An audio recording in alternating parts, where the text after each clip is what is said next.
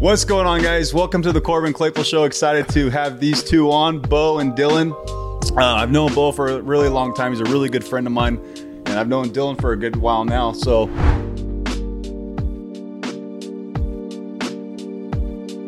Dylan, how long has it been since you just got back from um, Cal Poly or that area? Yeah, I graduated in June. Okay, so you've Yeah. been back now for about a year now, almost, or getting close to a year. Yeah, So, guess so. Almost. dang, dang, man. So, Bo is a real estate broker in the Central Valley. So, Bo, tell yourself, or yeah, talk about yourself a little bit, man. Tell the audience who you are, what you do, and uh, let's get into it. Thank you, thank you. So uh, I like long walks on the beach. no, I've been a real estate broker for uh, about ten years now.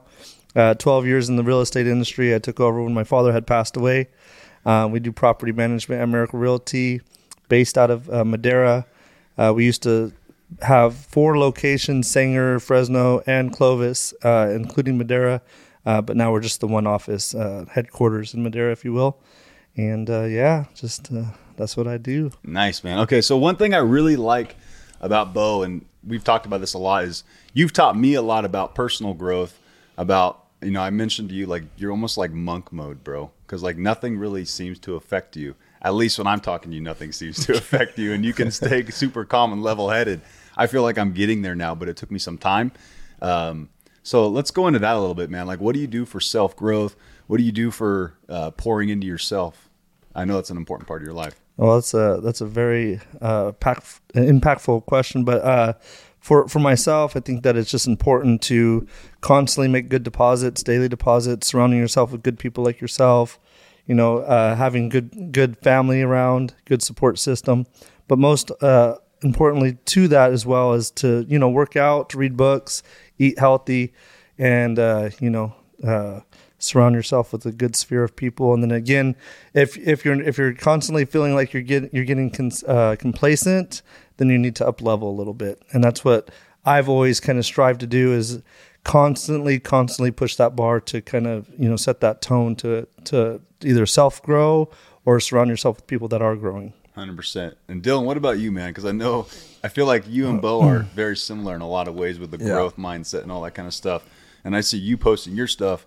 What are you doing for growth, and what are you doing for development? So, Yeah. Oh, it's kind of hard not to be about growth and you got this guy sit down. yeah. But uh, no, I mean, I, I'm just a big believer in that too. I mean, he's done a really good job with me, like shaping my mind with like goals and stuff and, and uh, I guess reading. But yeah, I mean, I'm always like, if I'm in the car, it's like Car University, it's a podcast, it's an Audible.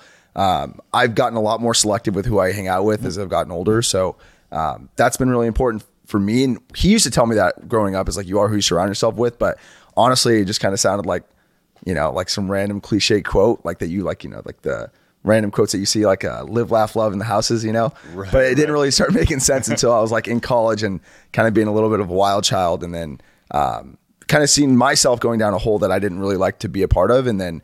Um, I'd say when I was like 19 or 20, I started becoming really selective of who I spend my time with. Um, and yeah, so I'd say the biggest things that I focus on is just like reading podcasts and then making sure that I'm hanging out with solid people. love it, man. And one thing that people may not know about you is you're a D1 wrestler, and so I feel like wrestling is a sport that is just different. Yeah. like the people are built different in wrestling. You know, it just takes an insane amount of work to be good, and especially to make it at a D1 level. you're like a whole another animal, bro. And you're so humble about it. You stay super chill about it. But the reality is, I feel like that work is pouring in now and it's going to make you super, super successful with what you do in real estate and everything else that you do. So, how has like wrestling helped? And uh, kind of go into that a little bit, bro. Like your journey in wrestling and all that good stuff. Yeah. Well, I, I appreciate you uh, you saying that. It's funny, like you you kind of do certain things you don't really think about like much of them. You know, I didn't even really think I was like I didn't think I was really good at wrestling until like I was a fourth year in college, and one of the younger guys was like, "Dude, I used to be scared of you in high school," and I was like, "What?" Like I because Yeah, I just did that's the work, you know, and so. Right. Um, it, it's funny because he would always tell me I always had a really hard time comparing myself to everyone because like I just wanted to be great. So like I, I never could like be okay with like where I was ever. I just like he was telling a story earlier, but when I was like in seventh grade, he would take me to high school practices and I'd get my ass kicked by some, you know, sophomores, juniors in high school, and I was a seventh grader. And I'd come home fired up, and I was pissed. And I'm like, dude, like I got beat by these kids. I'm like, he's like, dude, they're six years older than you. I was like, I don't care. Like, I need to be beating them. And I've just always kind of been like that. So, um, looking back on it now, it's kind of hard to, even now, like, it's like, great. I'm really, you know, excited that I've been able to, to wrestle and do what I love. But it's, I don't know. It's, it's just kind of the thing that you do. But I've been very fortunate to be exposed to like high level training and things like that. And to just survive in a college wrestling room. I, I didn't take anyone down for like the first seven months Really? of training. Yeah. And so I would call him like once a month and just be like, I don't think I have it. Like, I don't think I have it in me. I, I can't do this. And there were a couple guys. Let me let me say this. What Yeah. would you say to that when he would call you, dude? Because I think we need to kind of get into that. all kind all kinds of stuff's going on in my brain when you guys are talking because you gave me a lot of reference to being a monk, but Yeah. uh, far from. So uh, to be honest, uh, you got to know when to and when not to push. A lot of the times when he was a, a, a young wrestler, like I said, I'd tell him like, "Dude, you got your ass kicked by a senior. You're seventh grade." He'd be like, "No, it's no exception." But again, kind of going back to what you were asking about being on a high level or doing the things to be on a high level, we tend to do the things that not everybody wants to do. That's being consistent and doing those things. But most importantly, as a father, you know, talking your kid off the ledge isn't always the easy thing because you want to be like, hey, don't be a little, you know, uh, whatever you Well, want to he, use. in that's there. that is what he would say. yeah, yeah, don't, don't be bleep bleep Don't be bleep, a you know. little yeah, yeah. So basically, you I'm know not what I mean? calling you a Yeah, yeah. Fuck you. yeah. You'd be like, Dad, you know, yeah, I, I'm done with wrestling. I'd be like, well, you signed up for this shit, you know. Yeah. If you're gonna start it, finish it, you know. And I, I, I, I try to be soft when I could be, but my soft is a little, it's a little treachery right there. But I feel like tough love is important too. Yeah. No, 100%. if You're just like it's okay. You'll get him next time. Well, You know, I, I I think that for me, I was mom and dad, right? Because Right. when Dylan moved with me, uh, I was a full time parent. There's no instructions. It's not like you get FedEx and hey, here's to be a dad, you know. Right. So uh, I had to be both, and Dylan's also a very, uh, he's a very loving person. Just that's just how his genetic makeup is, and that's okay. Myself, hugs and shit, cuddling, you know, it's not really my jam. It's You like, get like every time I like try to cuddle him on the couch, you just get hella stiff. like a stone or something. Yeah, like like one time I've never been loved. like, like hold on. So like one story, like, the uh, so we're watching TV. We're on opposite sides of the couch. He's in the eighth grade, mind you. He's 140 something pound eighth grader, right? So it's Dude, not like he's were- a little small. You were tanked. so he Okay, comes yeah. up and he kind of like, you know, he wants to cuddle up to me, and I was like, I didn't know how to handle it. You know what I mean? And it's just again one of those things that it was. It was one of those things that constantly pushed me to be outside of my comfort zone as well. Yeah. Because I knew he needed it. But the other side of it is, I was at every tournament, every practice. I drove him to multiple practices. You know, it, whether I had the money or not, he never knew if he if he got qualified or he got selected to go wrestle at Columbus State University. I figured it out. But I, he'd call me and I'd be watching him on freaking. It was I think one time it was on Flow Wrestling, but it might have been ESPN. I don't know Yeah. but it was a high level tournament for middle schoolers, national grade, you know. And so he calls me, he's like, oh, and I was like, I was like, Dylan, what the, you know, what the fuck were you thinking? You know, like, you know, you could have beat that kid, you're holding back or whatever, and he'd be like, you know, like just, uh, just wrecked his dreams. But again, it, it- he'd go back out there and he'd wrestle like what he could wrestle like. And, Right. and specifically, one time that comes to my mind that he was wrestling, he had these big aspirations and these big dreams, you know which is great. I, I I definitely you know encourage that. But he he had what's called a blood round, and he wanted a place at the state tournament in seventh grade. So what's a blood round? Let's get into that real Yeah, quick. yeah, go ahead. in a synopsis. Yeah, well, they call it the blood round because it's like one of the crazy. I mean, it's like where dreams are made and like dreams are crushed. Like I, I just had one of the kids I train um, lost in the bloods, and then he's crushed and he's bawling, and then the other kid is f- like floored, right? So it's basically Yeah, okay. So so so so what, hap- what happens is to, to get to your blood round, you lose a match. So if you don't win that next match, you're out. But that next match can be the determination for you to place or not place. yeah, I blood wanna rounds pull- right that right before placing. I want to point one thing out too. Um, if nobody's ever done like a one-on-one com- one-on-one combat sport like jujitsu or wrestling, Yeah. there's just something different about that one-on-one sport versus Totally. like a team sport. I, I remember I wrestled growing up, nothing to your extent at all. I wrestled when I was like fourth, fifth, sixth grade, nothing crazy, but it was like intense. You know what I mean? It's a whole different level than when I played like water polo with a whole team. So I just wanted to say that. No, no, one hundred. it's- Dude, the one on one is is completely different. Like you said, you don't have anybody else to depend on. The support is cool, but it's just you and your opponent. So when he was going out there, he kind of lost a tough match, three to two. excuse me, and so uh, he was a little bummed, and I told him like, listen, you can either be a little puss. Or you can get back up and you can go out there and beat this kid. This is a Clovis kid, which Clovis is obviously known for wrestling, even at that level or that grade.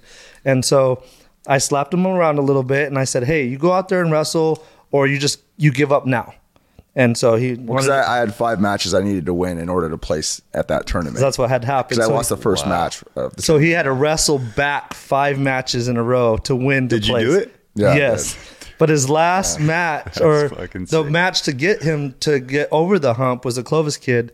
And literally at the last moment, Dylan threw this kid in a headlock on his back and won at the last 10 seconds of the match. Bro, you were probably cheering like crazy. oh, dude, we were dude. both You pumped, just- right? That's so sick. But he Yeah. had totally forgotten, well, in that moment, probably that I Yeah. chewed his ass earlier. But after the after the fact, again, it was one of those uh, moments that you know he had achieved such great success. He overcame fear. He overcame doubt. When did you start? I started wrestling uh, like 2010, and I just stopped in uh, like June of 22. Okay, what? So what grade was that for you? Uh, I think I was in I was in fourth grade. Dude, I'm feeling old, bro. I was graduating high school, or maybe not graduating, but I'm supposed to be graduating. um, no, okay. So you wrestled since fourth grade. That's kind of when everybody starts. Did you do camps and stuff growing up? Like, I guess I'm just trying to ask, like, how did you become so good to get into a freaking D1 school? Like, obviously, it was a lot of work to get there. Yeah. So Well, definitely, I would say um, a big part of. I mean, I wasn't very good, honestly. I, I was like, I think I, I was one of those kids that was like just really strong, and so I got away with like a lot of things when I was younger. Right. Um, and I also had like a he wrestled, my uncle wrestled, and so I kind of like think I had it in my blood. Plus, I was horrible at every other sport, so I kind of just fell in love with that because I was I was going to like these. Uh, Family reunions and stuff, and hang out with my cousins, and I was hurting everybody because I was just wanting to play, you know. But I was Right. just too strong for my own good, I guess. Uh, so I wasn't very good at playing, I guess. But uh, he he did a really good job of just like exposing me to as much as he could and taking me to practices and stuff. And no one ever really poured into me like that at that level. And so um, I think for me though, the biggest thing that kind of separated me is I was never really like a like a standout kid. I had to really work hard for what like what I achieved in wrestling. Like I was, I mean, I did two a days. I was just talking to someone about it the other day, but I did two days. Like so, I would work out in the morning with him. I go to practice and I would do another practice. I did that for like seven years, and then I did it like in college. So it was like I've done two days for like ten years almost, you know. And so, um, what wrestling though to answer your question from earlier, what wrestling really taught me is how to respond to challenges and to just complete, like you were saying earlier, like to complete what you set out to do. And I noticed for me with him, him and I are pretty similar, so we butt heads quite often. And whenever I wrestled my best is when he would chew me out because I wanted to do good in spite of him. I'm like, screw that guy, you know. And Yeah. then there was one time in particular I had lost a match, like the second match at nationals, um, and it was to an okay kid, and he was like, I paid all this money, and he's like, you're gonna wrestle like that. And I was like, "Fuck this guy!" and then I won every match after that. And so, like, it, you know, it, to me is, and then same thing happened in college. So it just really taught me how to respond to challenges. And I've just realized with myself with the sport is that the more that I'm challenged, like the more that I'm like, all right, game on. Like the, the like my back's to the corner. Like this is where it's fun. You know. So hold on, let me extract some information from that. You get, you get, you brought father and son on here, so we got a battle here. yeah. So, uh, anyways, to that per, uh, particular tournament, there is some reverse psychology that you have to play with your kid because sometimes when they're at their worst, you have to be able to get it out of them. Unfortunately, the only way to extract that from Dylan was to piss him off because he's such a soft kid. If I would have been like, "Hey, you know, better, better next time, bud," he'd have been like, "Okay, dad," you know, and just like wrestled like shit again. But if I could get him into that mode, he Yeah, would snap out of it. I was locked in But also to extra- to extract from that, you have to realize that I was his coach because his coaches his coaches wouldn't even go. So we flew out to where was it? Oh, uh, that was Pennsylvania. National- Pennsylvania. I had to be his coach in his corner. So now, now I'm not only his dad in his corner. I'm his coach. 100%. And then when you're watching your son, sometimes just like he uh, most recently saw as a coach, and you see that they're not doing the things that you know that they can do, there's certain things about wrestling, like you said. There's nothing I can do. I can't throw a towel in. I can't throw him a hail mary. The only thing I can do is yell at him in the corner and just watch the time tick down. Right. But going back to that, where he started and where his base came from, you know, I have a military background, but I was also in wrestling. But a lot of people don't understand what what it takes to be res- a wrestler. Oh, you got to lose weight. You got to you got to miss meals. You've got to work out extra hard. Your conditioning's got to be on point. This kid in seventh and eighth grade would wake up with me, go to the gym, whether he liked it or not, six a.m. before school Wow. come home. Every day i would cook us breakfast. We i was always on a healthy regiment eating plan for like a nutrition plan. He would follow in suit to that. He would then go to two practices therefore after for the day. And wrestling's not a three or four month sport. There's freestyle there's preseason there's during season there's postseason. 11 months corbin. 11 months. We would finally get a time off and it would be like, oh, there's another tournament coming. Hey, Dad, I really want to go to this tournament in Vegas. Hey, Dad, I really want. I mean, it, it's it's a, a sport that's just constantly on the grind. So he did that for 12 years. That's crazy. So you had to have known too, like, okay, he's not wrestling at his full potential right now, and you knew exactly what to do to get it out of him. You know, and, and that's and, powerful. and but knowing knowing again, there was times where he would wrestle at his best, and I would know, and that he doesn't always say that, and that's okay. But when he would, and I could see that he he put his best foot forward, and he just lost to a really good kid. I said he would be defeated. Then then I'd be in his corner saying, "Son, you wrestled great." you just There was nothing that you could have done any better. Maybe you could have got the better hand if you would have done something or whatever. But the, the, the reality of it is, is you wrestled a great match, and I'm not disappointed. Yeah, I got chills with that, dude. That's powerful. One thing I really love about this too, Dylan, you mentioned like you really kind of created your own success. And I think a lot of times, especially younger people, they look up to people like LeBron James, for instance, who's just a genetic freak of nature. Like he's an animal. And to be honest, they're never going to be LeBron James. They're just not. They don't have the genetic makeup for it. So they need to look at that guy in the NBA that worked his ass off to get into the NBA and did everything he possibly could to get in. That's the guy they need to model after. Not somebody like LeBron James. I'm not saying not to model after him, but I'm just saying like LeBron is, you know, gifted by basically Totally. yeah, by God. You Yeah. know, so I love that you bring that up, like that you had to put the work in to get there because that's powerful, man. And that going into wholesaling, investing, or real estate, I mean, you're going to be miles ahead of uh, the people your age and people older than you too. So that's awesome, dude. I love that story. That's good stuff. Well, and, and I think circling back to what you were asking, what what do I do different, or what do I do to be a monk, uh, which I uh, aspire to be, but I'm far from. It's my experiences. A lot of my experiences have been super humbling beginnings. So my reaction to certain things, I don't always get phased for the things that like most people be like, oh my gosh, how did you take that on? Or, you know, how did you deal with that? Well, those experiences made me good. Now, my fight or flight in some instances, I'm not always perfect. So some things might piss me off that you'd be like, why did this guy get pissed off at that, but not this? You know, this guy just shot him in the leg and he's fine. But over here, he, he took a penny from him and he's mad. You know, and so again, it's just it's it's all I guess perspective in some instances, but I also know that it's experiences. So go into that, man. What experiences did you have growing up? I know you were in the military. We talked about that when we were in Vegas. Like, what experiences do you have that shaped you to who you are? Well, you keep asking these great questions. So uh, I'll try to unpack without taking over the show. So, uh, you know, I grew up in Madera. No, so uh, I, I grew up in Madera, a small little place uh, where everybody kind of knows your name. I would almost attribute attribute that to like Cheers. You know, it's such a small town. So you know, the people that I went to high school with is now who I do business with, and that now now that are my clients. But uh, growing up, I, I kind of had a little bit of a rough background. I I didn't always make the best decisions. Hung out with some of the wrong people, and you know wh- where where you where you surround yourself is what you become, and that's where I kind of put my my choices in at that time. So I moved to Michigan, where I had family, and then uh, and then eventually made the one of the biggest things that, of my life that or the best things of my life is Dylan. But I I was residing in Michigan. I couldn't work because I couldn't keep a job. So I was getting fired multiple So times. go into that just for two seconds. Were you just a troublemaker? Were you doing drugs? Like, what was causing you from? okay.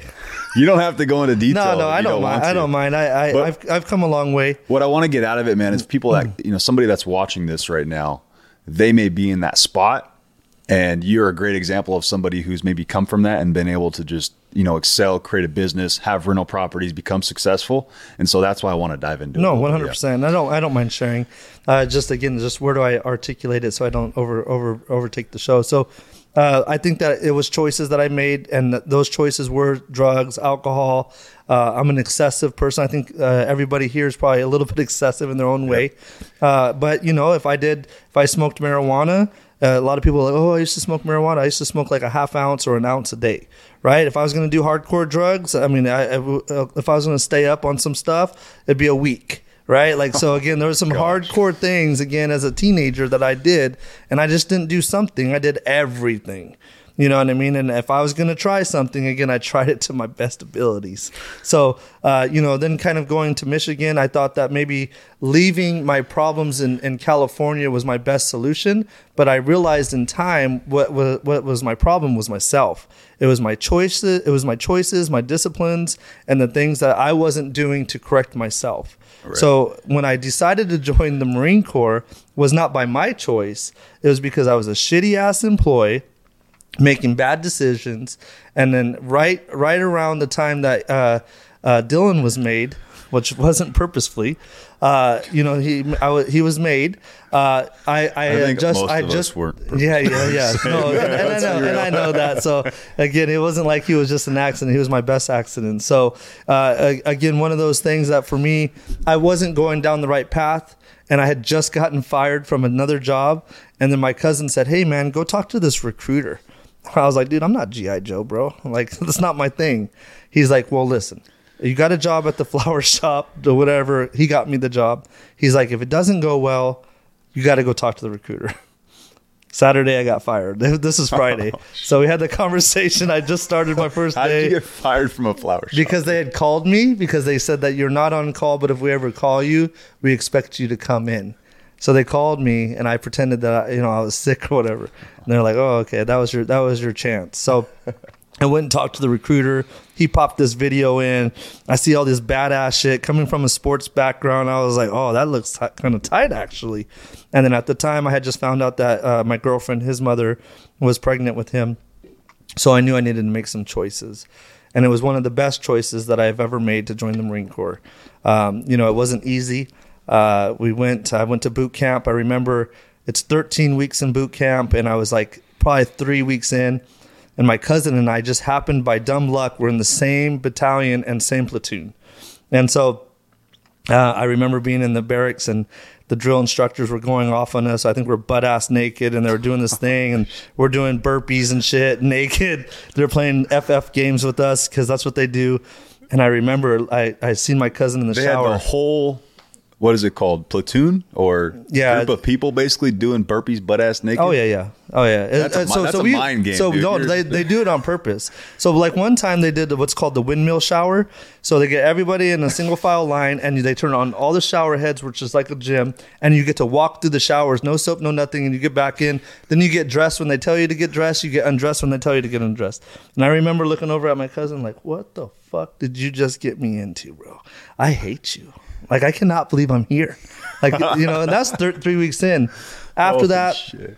you graduate you get the, the again like winning a state title or placing in state. It's one of those things that you just feel like you just achieved one of the biggest achievements of the world. It's temporary just like anything. Right. but uh, you know after serving in iraq we went to iraq. I had two months left in the marine corps.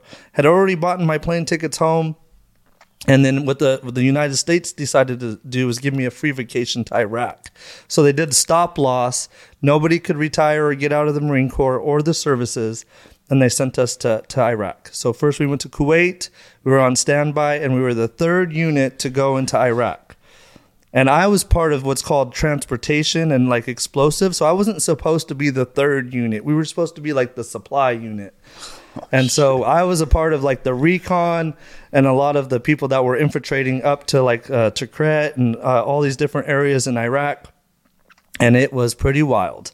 And some of the experiences that I that I had seen there, uh, you know, that had to shape your whole life i'm sure well, you, you're humbled. You know, I mean, again, we're very spoiled in society, and I mean, the one of the things aside from the combat, aside from all the other stuff that everybody sees on the movies, because it's not all peaches and cream over there. There's 130 degrees. There's sand fleas. You're limited food. You don't have the you, the water supply had to be imported. There was limited supply for that. There was freaking camel spiders. These things run like 20 freaking miles an hour. I remember shooting one. Its leg blew off, and it was still running 20 miles an hour after us. You know, because they follow the silhouette and those things are like this big. And so, anyways, pretty pretty crazy stuff. And then I remember we hadn't eaten for like a week, limited to rations. You know what I mean? And all these people. You know, again, nowadays, you know, oh man, I can't wait to eat at Ruth Chris. I remember just wanting a freaking McDonald's hamburger because I'd been eating the same stuff for so long and it was so hot. No showers for like 90 days just sweltering, bro. Like you're in the, the midst of the hot Wow. freaking sun. You're like seeing like like what the, you see in the movies when they're what, what is it called like the, The the heat off the, the, the- sand. yeah yeah and yeah, stuff, yeah. You start seeing stuff like that. You're like, is that a camel, bro? Like you you start making stuff up in your mind, you know. So it was it was quite the experience, but it, it did shape me. Well, I'd, I'd imagine too, like not to interject, but to kind of go off what you're saying with the, the whole monk mode and stuff. Like, why he probably seems like he's unfazed. He's, he's probably like this is a cakewalk compared to what I've used, what I've gone through before. No, I, and I would definitely attest to that. I mean, some of the shit that I've seen, lived in, uh, military or otherwise. I mean, you know, life life is grand. You know, it's not always peaches and cream, but we have an opportunity that, like, especially the people in this room, you know, we have the opportunity to to do what we want to in this life, and it's short.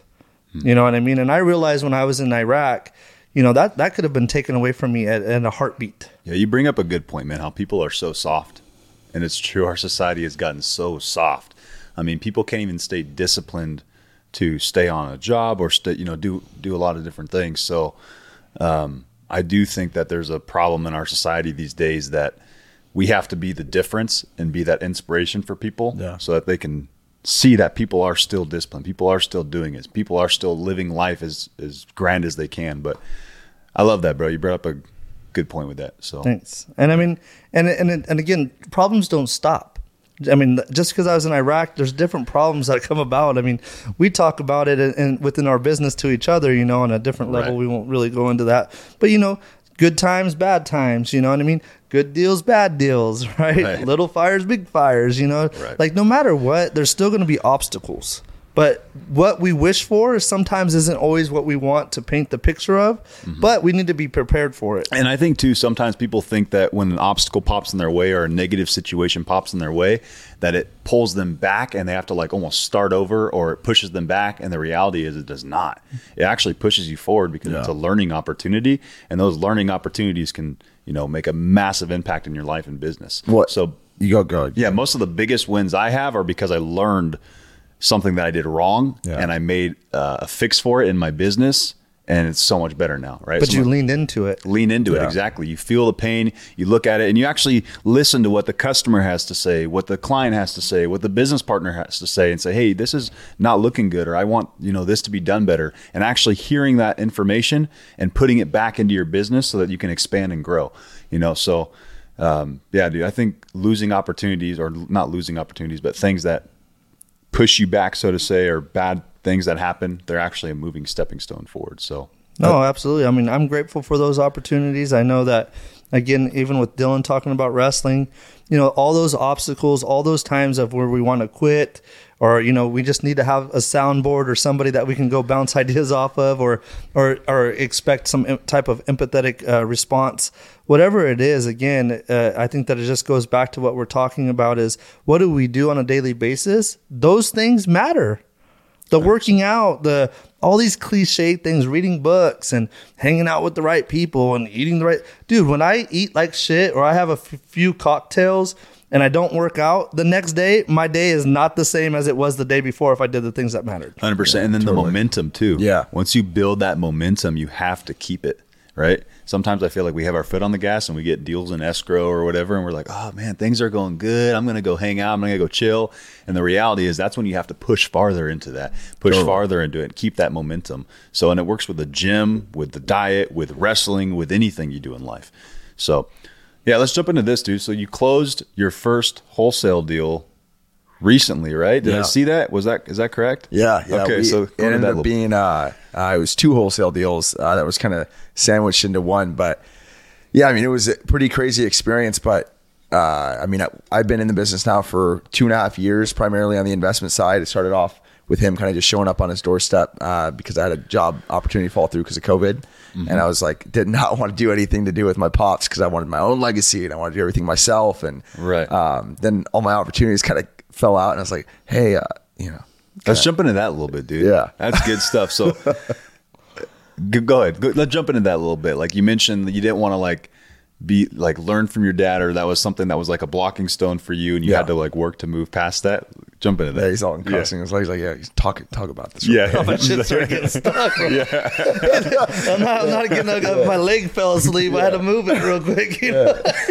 he's, like, he's like, yeah, go into that real quick. Yeah. Joe. Yeah. I was like, I Yeah, was he's like, "What are you gonna say?" Dad?" let me get my backhand ready. No, but like, uh, I don't know. I just, I was a real stubborn kid growing. I still am stubborn person. I am constantly trying to work on being more patient and more open minded and things like that. And for whatever reason, I mean, he was like. Growing up, you know, he was kind of like a little bit of a drill instructor sometimes. Like he was very, well, well, your dad's a marine. bro. Yeah. So, yeah, yeah. know, well, and, and you know, he, he would like hype me up like when I do good in matches, but there's Uh-huh. also a lot of times where like dad doesn't really have much sympathy. You know, like I would hurt something or whatever, and I was also very dramatic. So I was going to him for sympathy, and I would never get it ever. So, anyways, I think I just had this perception in my mind of like of him, and I was like, man, I just want to like you know. Fuck this guy! I'm gonna do my own thing, you know. And Right. so, um, anyways, all that being said, I kind of put my pride aside when the opportunities fell away. How convenient for me. Um, and then I was like, "Hey, pops!" Showed up on the doorstep with puppy eyes, and I was like, "You know, can I work for you?" And so, because everyone else at, at, in my college, like wrestling team, like most of them, they don't work. You know, like they're wrestling. That's it. But I, for me, like during the summer, everyone's like smoking and drinking and like having fun and just training and to me that was a waste of time and i was like i need to be investing into myself and getting work or like making money doing something i just like to hustle and so showed up at his doorstep and he's like yeah you can work for me but he didn't have any he didn't know he like he just taking on a new employee He's like, i don't know what you can do he's like you can file stuff for me so i did that and at the time he was what? When was this? Was that 2020 i think i think it was yeah right right when covid kind of mm-hmm. happened It was Okay, right around COVID 2020. time. Yeah. So- okay, is that when you came back to Madera? Because I know you went to SLO for a little bit or somewhere. so it was during the summer of like while i was still going to SLO okay, gotcha. Yeah, Okay. yeah. So I was like, a sco- it was my second year of college. Gotcha. Yeah. Okay. So I came back for the summer, and then um, I just started doing like the filing and stuff. And then at the time, he had just he had a couple flips under his belt. Had I think a couple rentals at that. Yeah, you had a few rentals at the time too.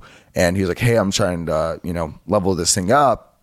You know, maybe you can start talking to some people in the space with me, and we can learn together." And I was like, okay, like whatever, you know. I was like, still, I'm like, I'm just doing this just so I can work, you know. And then uh, first met with Jason, uh, Jason Pritchard, and then I didn't honestly most of his things he said I didn't understand at all. Like he was talking about some high level stuff, and I was like, I was enamored by him. I'm like, oh, this guy's badass. But I, what he was saying is he could have been speaking Chinese to me. I had no idea what he was saying. No, it's funny too because I've noticed that like when I actually sat down with Jason too a while ago, and he was telling me stuff, and I was like, man, I don't understand any of this. Yeah. It's like gibberish. But then once you understand it, you understand, and you're like, oh, this is easier than I thought. Totally. So it's just like being able to like wrap your head around it and Yeah. take the time to study it. So for sure. well, and, and something that Jason does really well too is he boils things down like that are complex and still can give wherever you're at in the process. He can still give you nuggets that you can take away with. And so, um, you know, he was just telling me about being young in the space and blah blah blah. And I remember like after the meeting when I was like, "So what'd you think?" And I was like.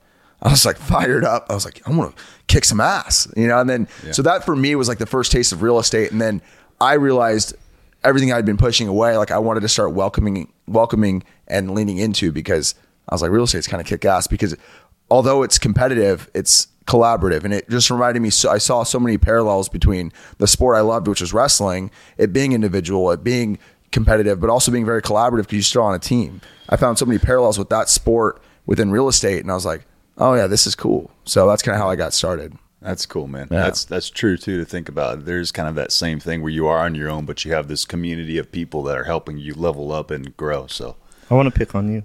pick on me. Yeah, I okay. Pick on me. Let's go. So uh, I don't know that everybody knows, but I've known you for a long time, like you said in the beginning. I also remember you being super ambitious. You come into my office and you told me that you wanted to be at a certain level Mm-hmm. and you also did cold calls with Angel and Anna. We've talked about this Remember before. this? Yeah. Came to the office at 6 p.m. He was driving a gray Lexus. Remember it to this day. And he was telling me, he's like, "Hey, I work for this guy. I do this, this company. I like it. I like it. I'm making my cold calls. I'm doing this. I'm not that. I'm not that person that likes to go out and do this stuff, but I'm doing it. I've learned the system. I got the CRM and blah blah blah. Right. But I want to be here. I want to be here. I was like, you're gonna be there. I said, I, I don't see any reason why you won't be there.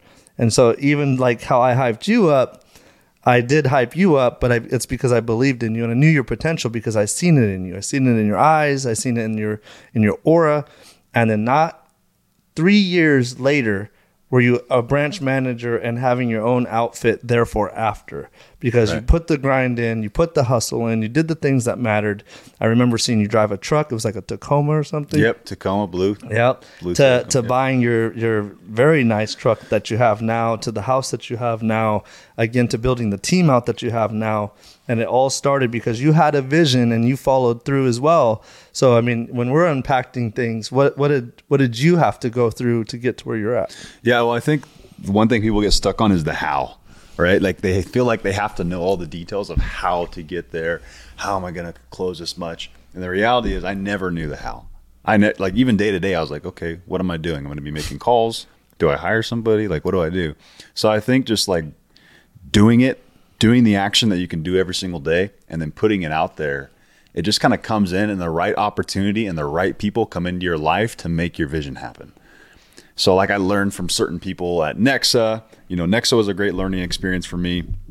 Um, and just kind of being in that new environment where I was on my own. So I had to like teach myself a lot about the loan process, how to build a team out, things like that to where I am now with Vero and, uh, you know, being brought in as a partner. One of the biggest reasons I went to Vero is because of Jeremy.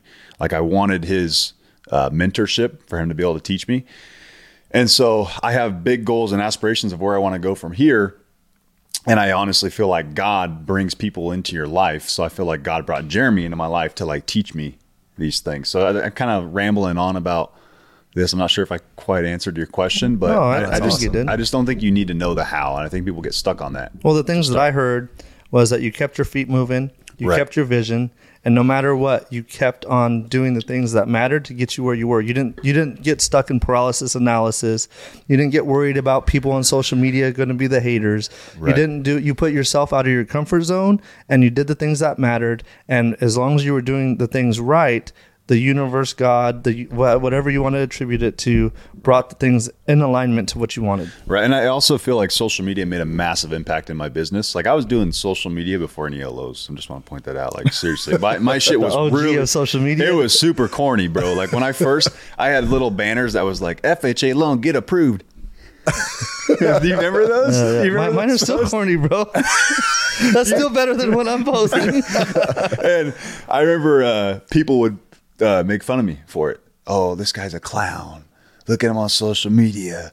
His shit. su-" You know, they talk behind my back about it. I'd hear about it. Yeah, of course. And then slowly but surely, that top of mind awareness that social media gives you, all of a sudden it's like, who is this Corbin guy? Like he's everywhere now because social media creates that perception that you're everywhere, even if you're not. Yeah.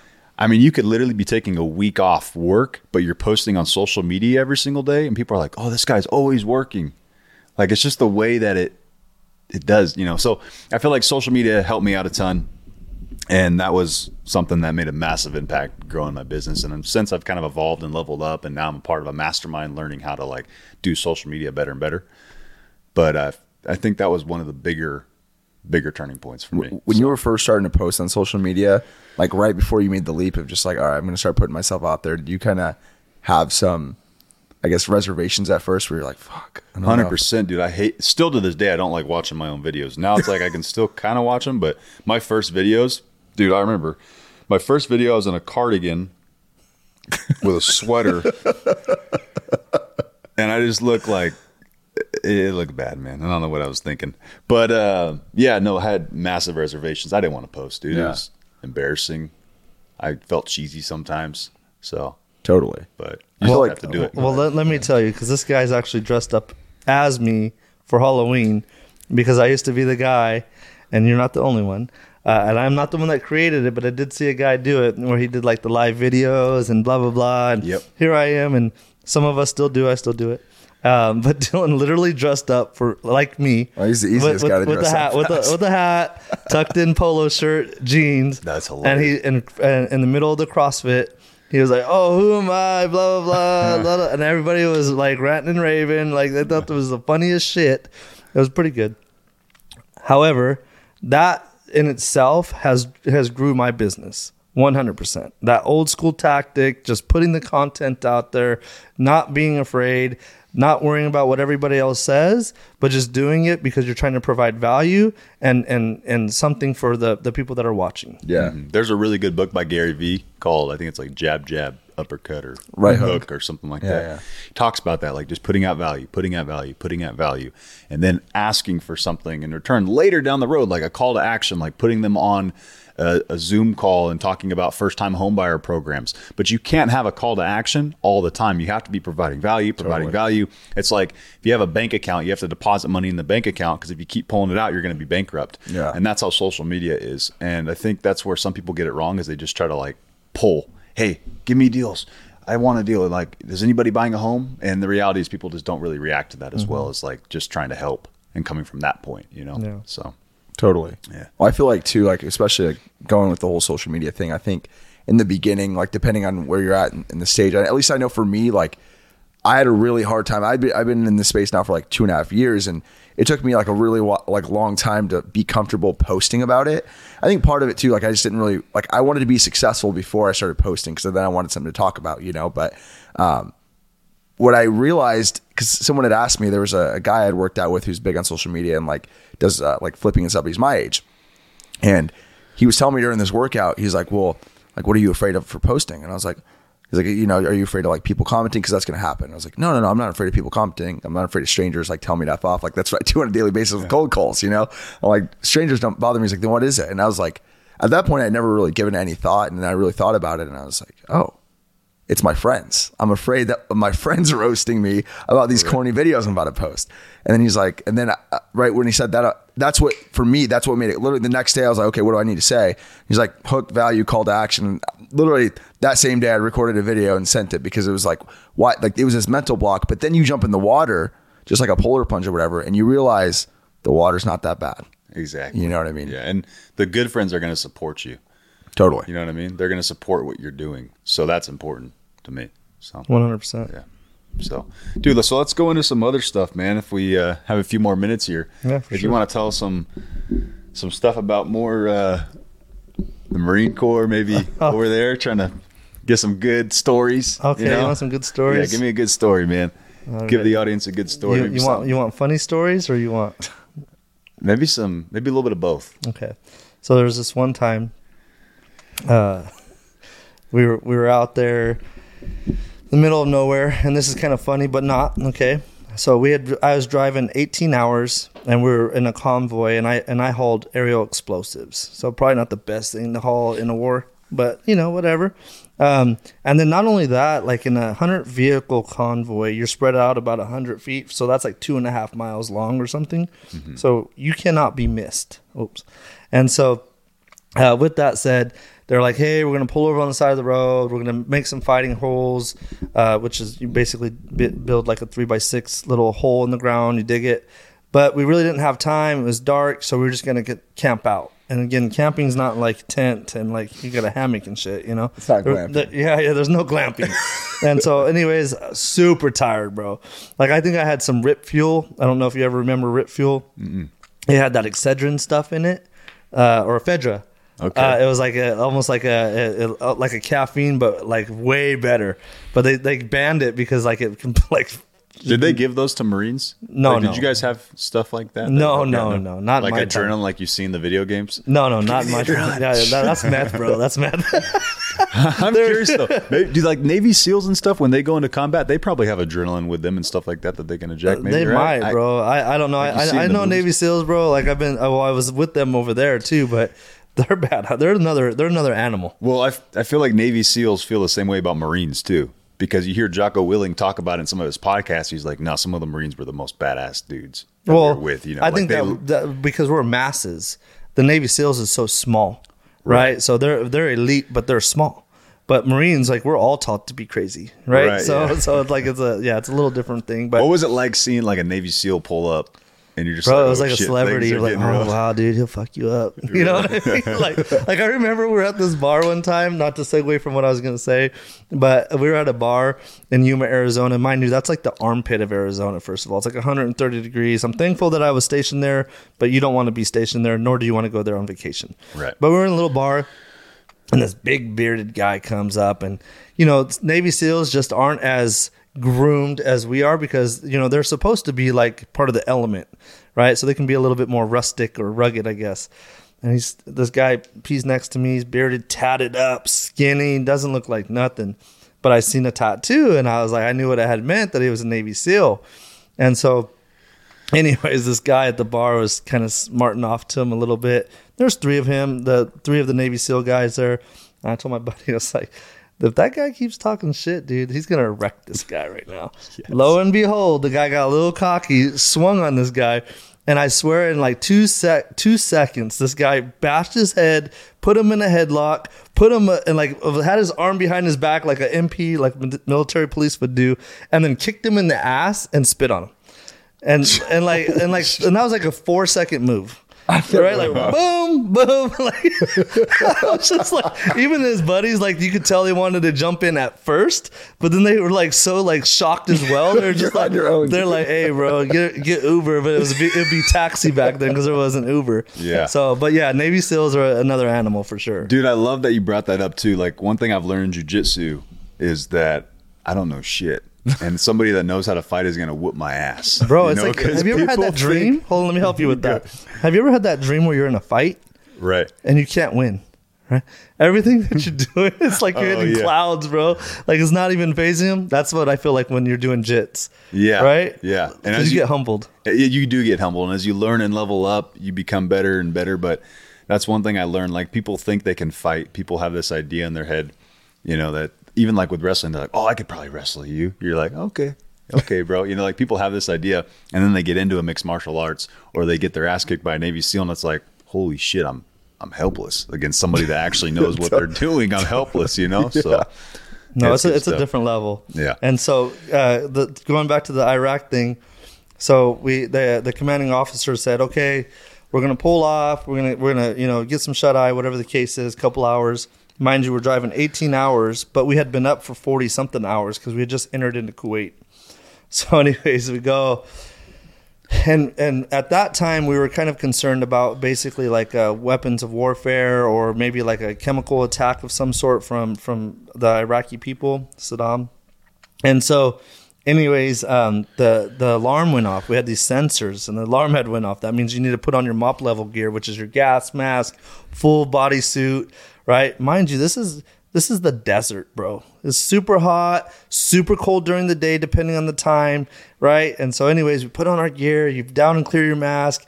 And I remember we're just sitting there with your gas mask. And you're like, like Darth Vader,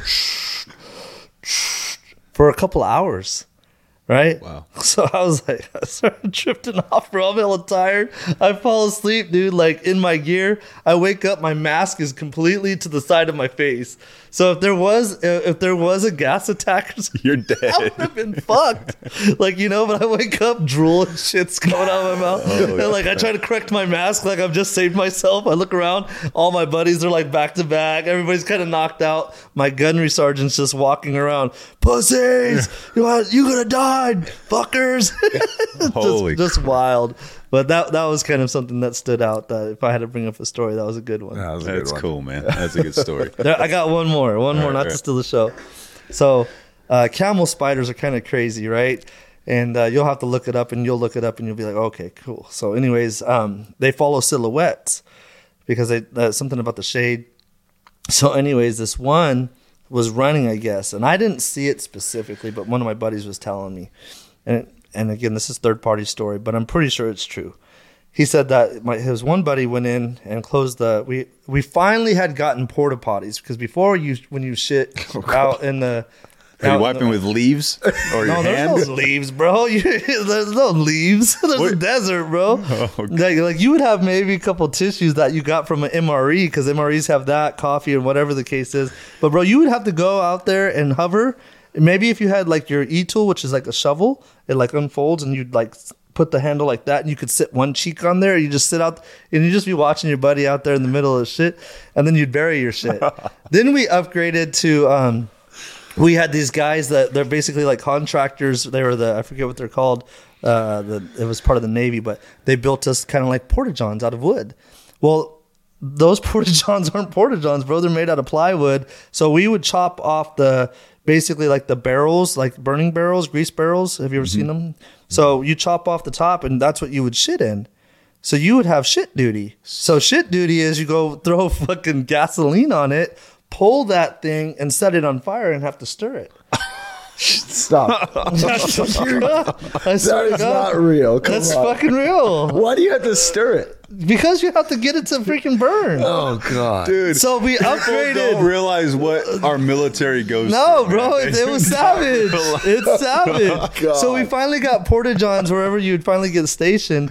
And remind you, someone doesn't come to clean that shit out very often, you know.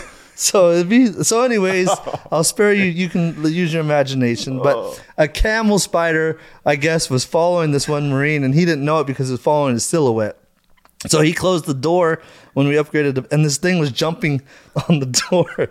And my buddy said he shot it. when he shot it, he did take a leg off or whatever. But he said the buddy was so scared he, he flipped the porta john.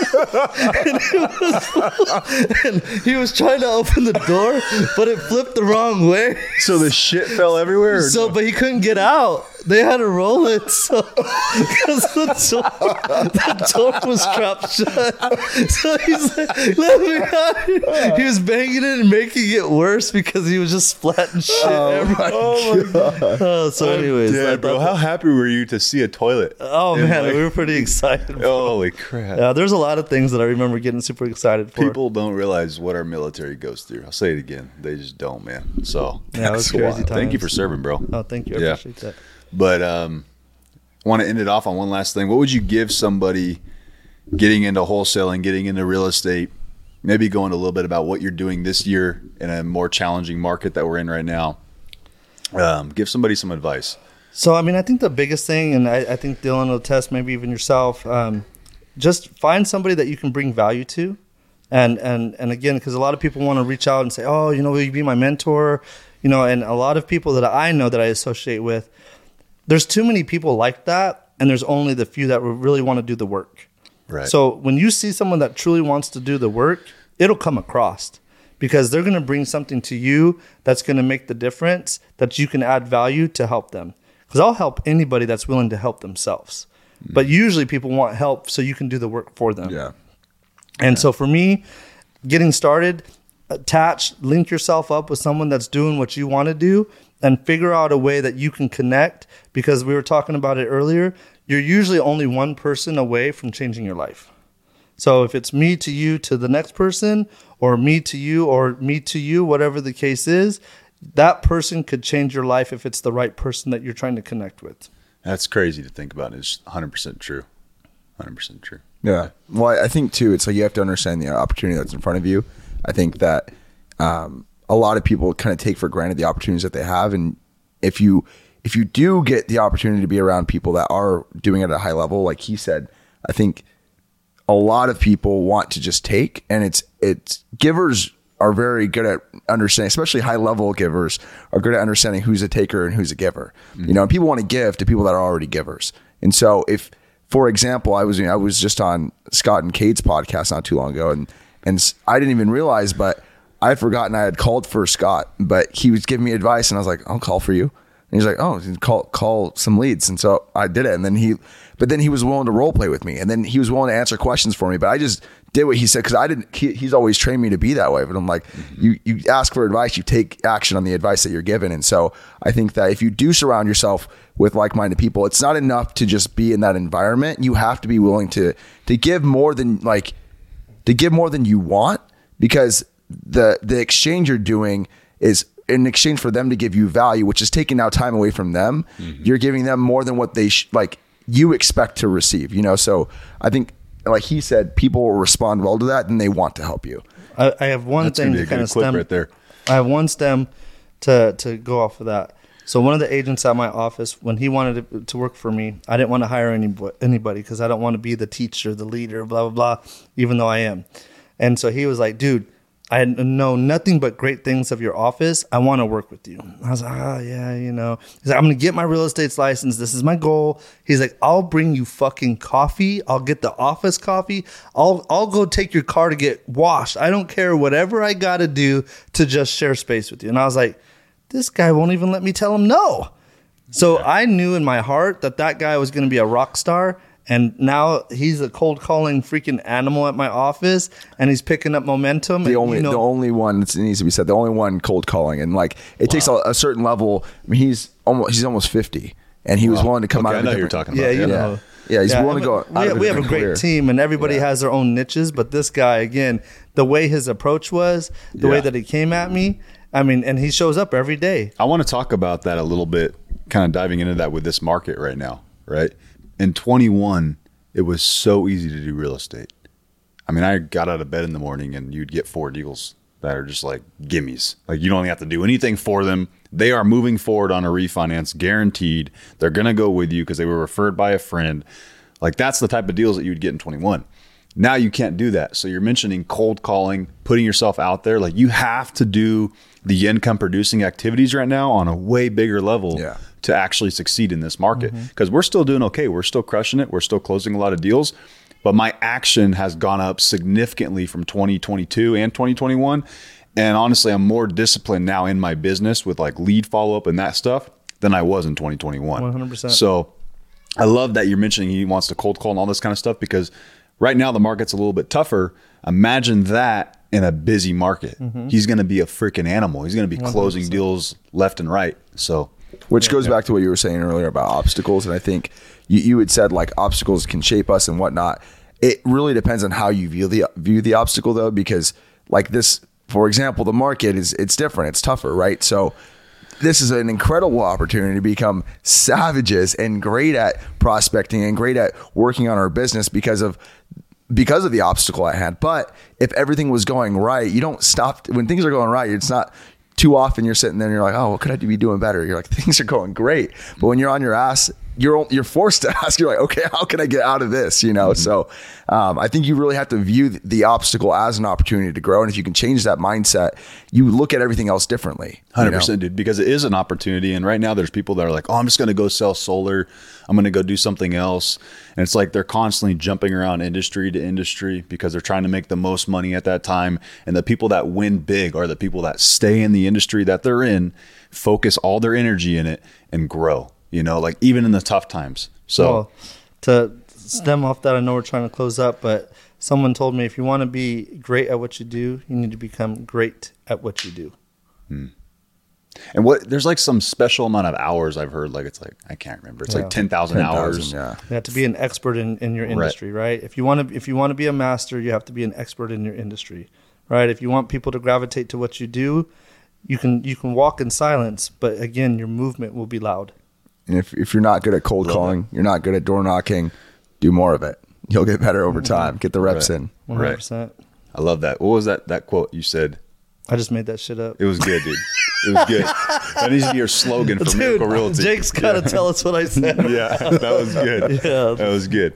Well, guys, thank you so much for coming on. Um, this was awesome. So, gonna have you guys on again, hopefully in the future, and we'll chat it up more. Does anybody have anything they want to finish out on, or let the guests know? Um, I, I'm just grateful to be a part of, and, and again, like again, just knowing that uh, our friendship has uh, transpired to what it is today, and to see you grow, to see us grow.